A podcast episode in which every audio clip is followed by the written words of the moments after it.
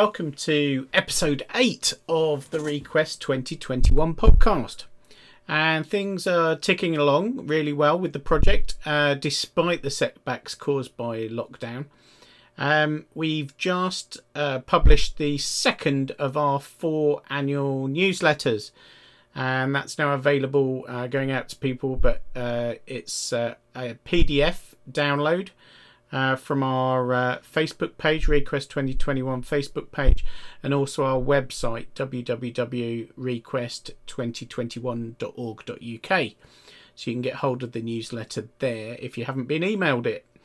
Um, also, uh, Darcy Holmes, uh, one of the participants, uh, has been producing uh, all sorts of fun home based uh, craft activities and challenges uh, for people to earn themselves a Shackleton the Penguin badge. So take a look at our YouTube channel. Um, and social media, and there's lots from Darcy on activities for you to do in lockdown.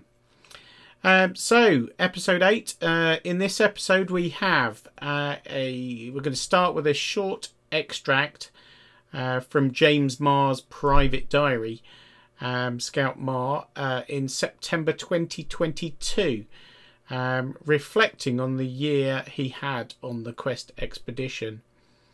Then there's a another clip from my presentation to Medway Towns SAS. Uh, this time focusing on Mooney leaving the expedition at Madeira and uh, Shackleton's death in South Georgia. And then lastly, we will have the uh, second of our Scottish participant interviews, uh, this time with Sam Payne from Aberdeen. Um, so that's it for this week. Hope you enjoy. But we'll start with uh, James Marr's private diary, September 2022.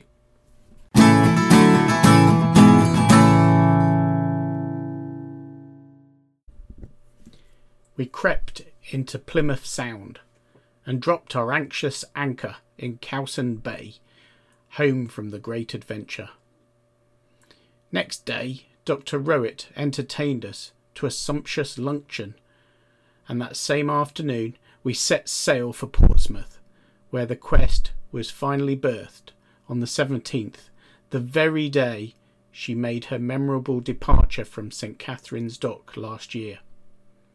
Here I said goodbye to the many staunch friends I had made, and to the staunch ship which I had grown to look on as a second home.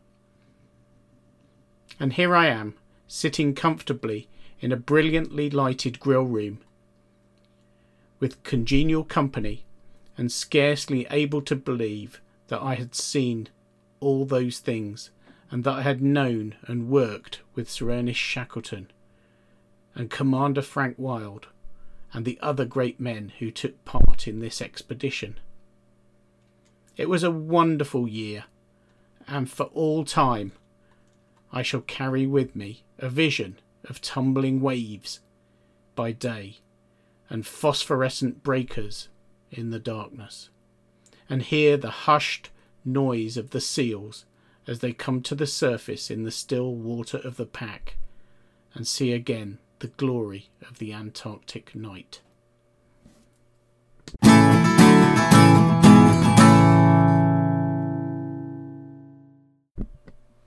Well, next up is uh, the clip from uh, my presentation to Medway Towns SAS, um, focusing on Mooney leaving the expedition at Madeira and Shackleton's death in South Georgia.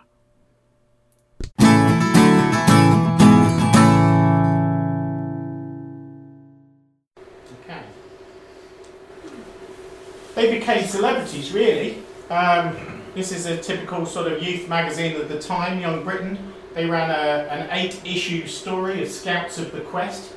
Um, I managed to get three copies so far. I, I scan eBay regularly. If any come up, I, am there. Um, so I, I, owned three copies of Young Britain uh, out of the eight that were produced on that story. Um, and Chums Magazine, great, great name. so Chum, Chums Magazine, uh, they did a, an article on Into the Frozen South with Scout Marr. So lots of memorabilia. Uh, available on YouTube, and um, I've got it as a, a, as a file we've got the the film of uh, the Quest ship, and uh, when it actually goes underneath Tower Bridge uh, a hundred years ago. So we know exactly what happened, and we've got the film of, of it actually happening. Um, so this is one of the earliest films, really. You know, around that time. Um, so there's the two scouts, and uh, I won't run the whole film because it's probably clearly running slower than it should. Um, but uh, we've got the actual footage. Now we're allowed to use 15 seconds of that footage. We paid the royalties to use that in all of our promotion. So we can actually use any 15 seconds of it in our promotions. So here's the original route. Uh, they went from uh, London all the way down Rio, Rio de Janeiro, down to Antarctica, round in a big circle down in Antarctica, and back. So a few photos there. There's the uh, the ship's cat, which was uh, was called. Uh, now let me get it the right way around. Query was the dog, and Questy was the cat. Yeah. So and um, here we go. This is the first bit of bad news, I'm afraid. So imagine you've been selected from 1,700 scouts around the country who went for selection. 10 go to the final selection. Two get through. You set off on the quest, and this chap Mooney, poor Mooney, uh, got very seasick, and uh, he really suffered. And uh, he did consider getting off at one of the first stops, uh, carried on, persevered, got worse, and when, he, when they got to Madeira, he was sent home by Shackleton. Um, so, very difficult thing I would think to have to live with, knowing that all those other scouts wanted to go and he had to come home. Um, and uh, Shackleton writes to the mom saying, regret necessary action solely in the interest of the boy. Um, he was willing or something. So that's uh, a telegraph that was sent home. So we've lost Mooney from the picture, so James Marr obviously now has to step up and represent the whole Scout Association um, on, on, board. Um, and then they get to the next bit of bad news, and uh, this is where they arrive in South Georgia. So they're on their way to um, Antarctica. It's just turned Christmas um, and just turned New Year and then on the 5th of January, the day they arrive in South Georgia, Shackleton passes away. Uh, there's various uh, theories about how he died, but uh, it talks about angina uh, pectoris there. Um, but he passed away um, on board the Quest, and uh, that was on the 5th of January. So exactly 100, 100 years um, when we, we will be there on the 5th of January, we'll be out in Antarctica. So Shackleton's buried on South Georgia, they originally were going to send, or they started to send his body home. It, it, got it got halfway home, and then his wife said no, he'd want to be buried down there, so they turned around and back.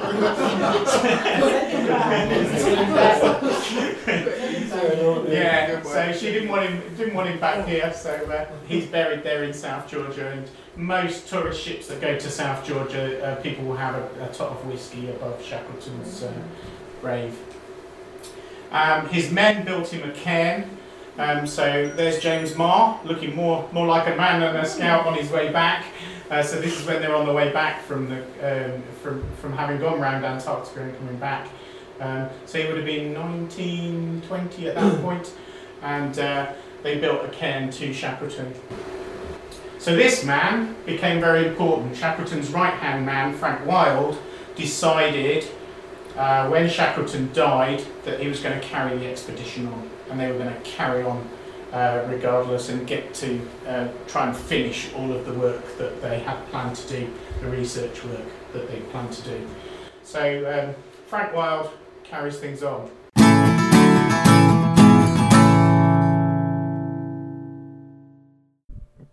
So finally, we got our interview with Sam Payne from Aberdeen.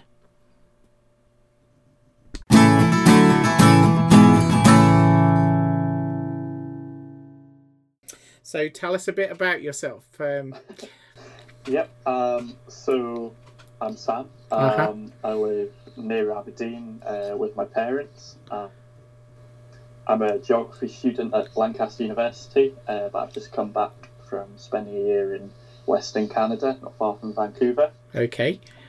Uh, yeah. And uh, scouting background? Yeah. Um, so I started in Beavers back 2006, went all the way through to Explorers, um, and I'm now a member of the University Scout Group and help out with Cubs when I'm back home. Oh, so is that a Sego out in Yes. Yeah. Um, in Lancaster. Lancaster? Oh, so part of your university here. So, Yes. so how did the Canada thing come about then? Um, So- so... the course I'm on uh, just has an exchange program with it. And Uh-huh. I was lucky enough to get a place and got Canada. That's cool. Yeah. So not everyone doing your course gets to go. No, Abroad, um, so- third right. of the people. Okay. go, so, Yeah, but it fits with geography, I suppose, to to go somewhere Yeah, else in the really world. does. Yeah. to see a different part of the world, different places. yeah. And can you also um, tell me a bit more about this role that you've got with RGS? Yeah. Yeah. Uh, so I'm a student ambassador. So I go into schools across, um, well, England and Scotland now, um, Uh-huh. and promote geography, help out in geography classes and on field trips, and uh, just get get the kids involved in it. That's really good. So it's sort of a way of giving back, really. So yeah. Yes. yes. And uh, yeah, how did you get involved in that in the first place? Uh, so they came to the university uh, sort of in my first term, Uh huh. um, looking for people because it was a fairly new scheme then. Yeah, yeah. Uh, so I just wanted people to, to help out that were studying geography to get younger people involved. Cool. Yeah, that's really good, and uh, it really fits uh, as you know for our project. So to have someone involved, so involved with the RGS, that's really good. Yeah. Uh, cool. Um, and what do you love doing when you're not working? Um, so I spend a lot of time outside. Uh, Mhm. I like hiking. Um, obviously, here got the, the brilliant mountains for it. Yeah. Um, I like traveling, um, photography, all that sort of thing. Yeah, the travelling thing's getting a bit affected at the moment. Yeah. a couple of plans cancelled. I'm actually supposed to be in Kenya right now, so yeah. uh, so I feel for you there. Yeah, cool. Um, right, so that's that's the resume. Great. Um, what about earliest memory? And it, it can be earliest scouting memory if you can't sort of think of your earliest memory. But can you? Yeah. So I had to actually have quite a think about this, and Mhm. the early sort of piece together memory that I can remember um, would be my first day at school. Okay. Um, what age? What sort of age? Five or six, sort of thing. That would have been yeah five or 6 Uh-huh.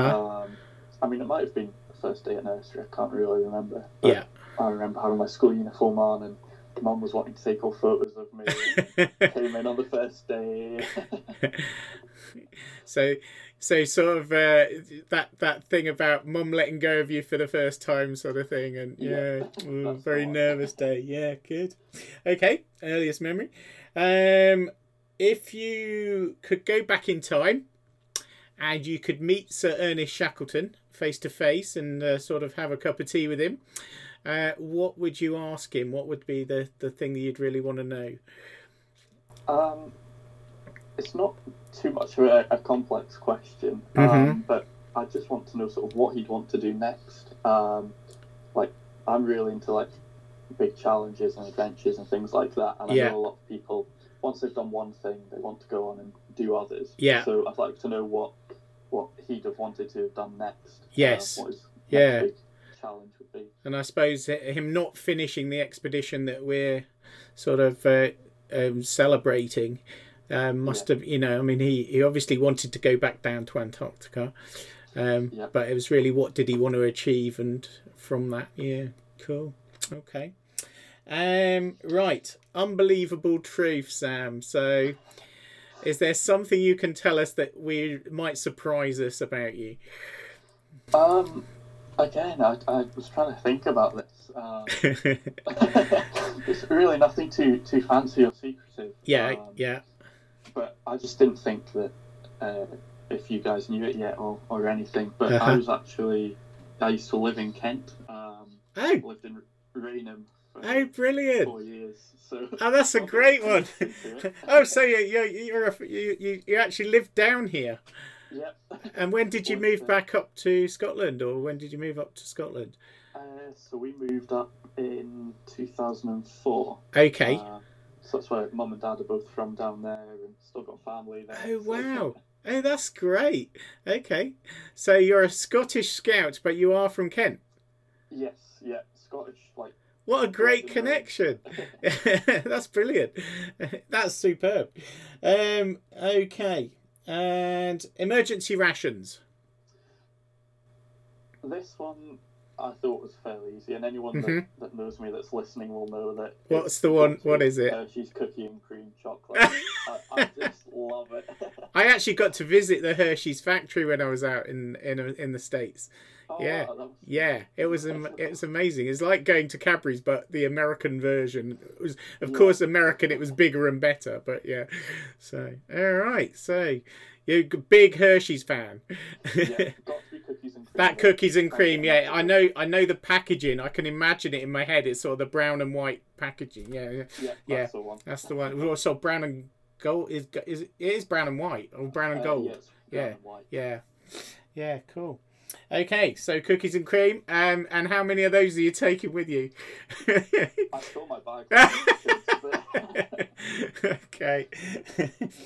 right, and what other item uh, would you have to take with you, sort of like a, a keepsake or a, or a, or a, something uh, special to you?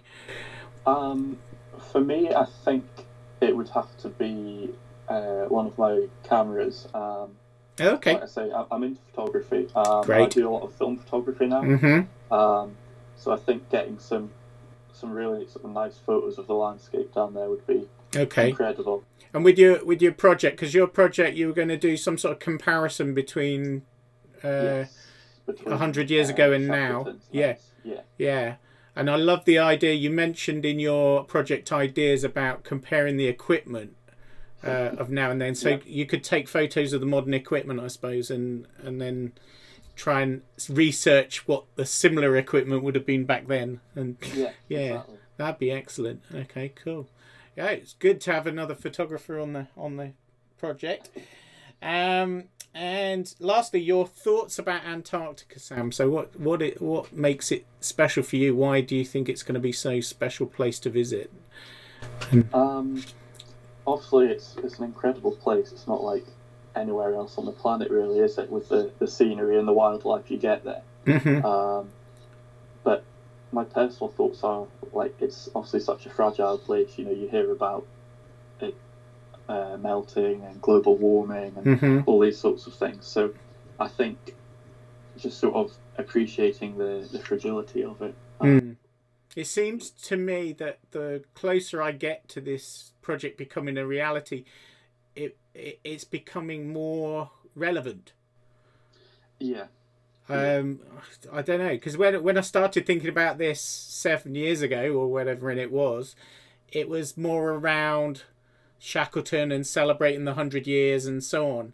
And as we get closer to going, the project's evolved to sort of fit the the fact that we've got this major major issues in the world and and and how climate change might affect things and and how global warming might affect things and so on so and and and, and also the uh, the wildlife uh, and how that Yeah. yeah endangered species and so on and it's all just seems way more relevant than when I first had the idea if you see what I mean so yeah. Yeah. It's funny though because think, things like the wildlife, obviously they'd have appreciated back when um, yeah uh, Shackleton went, but they wouldn't have really noticed about the climate. Whereas, like you say, now Mhm. it's, it's far more relevant even than the really relevant in now the isn't it you've been planning Yeah, yeah. Um, It's all all just sort of uh, seems like this is a really great time to sort of create ten scouting ambassadors for Antarctica, which is good timing. Yeah.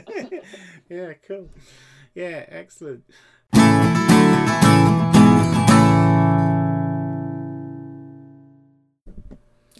Well, that's it for our June uh, 2020 instalment of the podcast. Um, episode 8 done and dusted. Um, and uh, we'll see you next month. Cheers for now.